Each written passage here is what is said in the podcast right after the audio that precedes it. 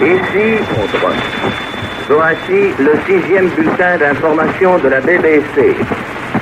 Veuillez tout d'abord écouter quelques messages personnels. Heureux qui communiste a fait un long voyage. De Marie-Thérèse à Marie-Louise. Un ami viendra ce soir.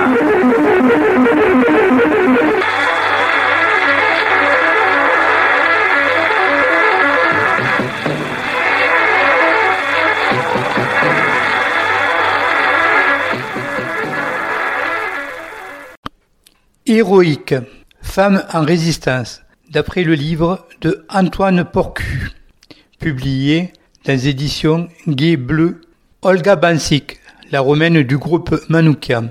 Cette courte biographie sera suivie de la musique Les femmes de l'ombre de Bruno Coulès. Le 10 mai 1944, jour de son 32e anniversaire, les nazis mettent fin à la vie de cette noble héroïne. Traînée devant un billot dressé sur une place de Stuttgart, le bourreau abat sa monstrueuse hache sur le cou d'Olga Bansik. Juive roumaine, elle avait fui son pays natal pour ne pas être victime d'un pogrom suscité par le royaume et le gouvernement fascisant. À son arrivée en France, elle prend toute sa place dans les rangs du Parti communiste français. C'est une jeune femme pleine de charme, douce et gentille, d'une rare beauté qui milite aux côtés des communistes parisiens. Lorsque le gouvernement d'Aladier signe le honteux pacte de Munich, elle est avec celles et ceux qui ne croient pas un seul instant que cette capitulation devant Hitler va sauver la paix. Si elle est surprise par la signature du pacte germano-soviétique, elle ne perd pas pour autant sa confiance envers le pays des soviets. L'interdiction du Parti communiste français en septembre 1939 la conforte dans sa conviction que les communistes sont les adversaires les plus conséquents du fascisme hitlérien. Elle continue son activité politique dans l'illégalité et rejoint les rangs de la main-d'œuvre immigrée MOI. Elle sera l'une des premières à rejoindre l'organisation spéciale OS, groupe armé constitué par le Parti communiste français. Les OS seront à la base des FTPF lorsqu'ils sont créés sous la direction de Charles Tillot. Le groupe constitué par l'arménien Misak Manoukian est parmi les groupes plus actifs qui sèment la peur et la mort dans les rangs des forces d'occupation. Olga Bansik est en fait la 24e du groupe de 23 qui seront fusillés au vol aérien. Spécialisée dans le transport d'armes, elle sait aussi les utiliser lorsque le besoin l'exige.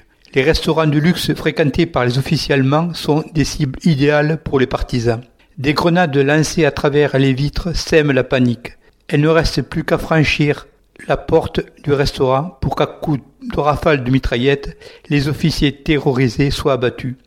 Olga Bansik, alias Pierrette, participe à plusieurs de ces expéditions. C'est elle qui récupère les armes, les met en lieu sûr, pendant que les membres du commando les mènent dans les poches, déambulent dans les rues de Paris avant de rejoindre leur planque. Le 17 mai 1943, Pierrette livre les grenades à Manoukian qui, à Levallois-Perret, va détruire un quart bondé de soldats allemands. Même opération à Villeneuve-Saint-Georges détruire les pylônes électriques. L'audace du groupe Manoukian inquiète de plus en plus d'autorités allemandes. La Gestapo déploie une activité considérable pour faire tomber le groupe. En novembre 1943, un certain nombre de partisans sont pris en filature. Le rassemblement du groupe en vue de nouvelles opérations est repéré. Tout le groupe tombe dans le filet tendu, tendu par la Gestapo en ce funeste 23 novembre. Les Allemands entendent exploiter au maximum l'arrestation du groupe Manoukian. Une affiche, l'affiche rouge, immortalisée par le poème du même nom de Louis Aragon, est placardée sur les murs de Paris. Sur cette affiche, la photographie d'Olgan Bansik n'apparaît pas. Le 18 février, le procès du groupe Manoukian commence à l'hôtel Intercontinental. Le 21 février, la condamnation à mort de tout le groupe est prononcée. Les hommes sont conduits à la prison de Fresnes. Ils seront fusillés au Mont Valérien. Ils sont 23. 23 étrangers, et nos frères pourtant, dira Louis Aragon dans son émouvant poème. Olga Bansik, elle, n'est pas fusillée avec ses camarades. Elle est déportée en Allemagne où elle subira l'atroce supplice de la décapitation. Pourquoi cette distinction dans l'application des peines de mort? En fait, à de rares exceptions, les femmes échappent au poteau d'exécution et sont décapitées. N'est-ce pas une atroce perversion du sexisme de l'idéologie hitlérienne? Une femme ne mérite pas une balle.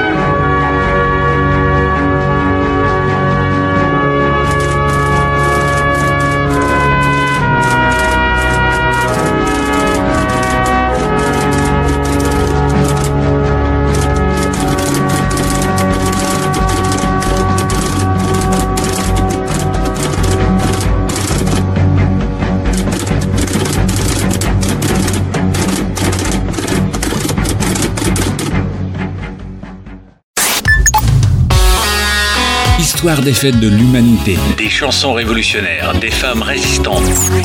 C'est sur Chanson Rouge Mosaïque Radio et nulle part ailleurs.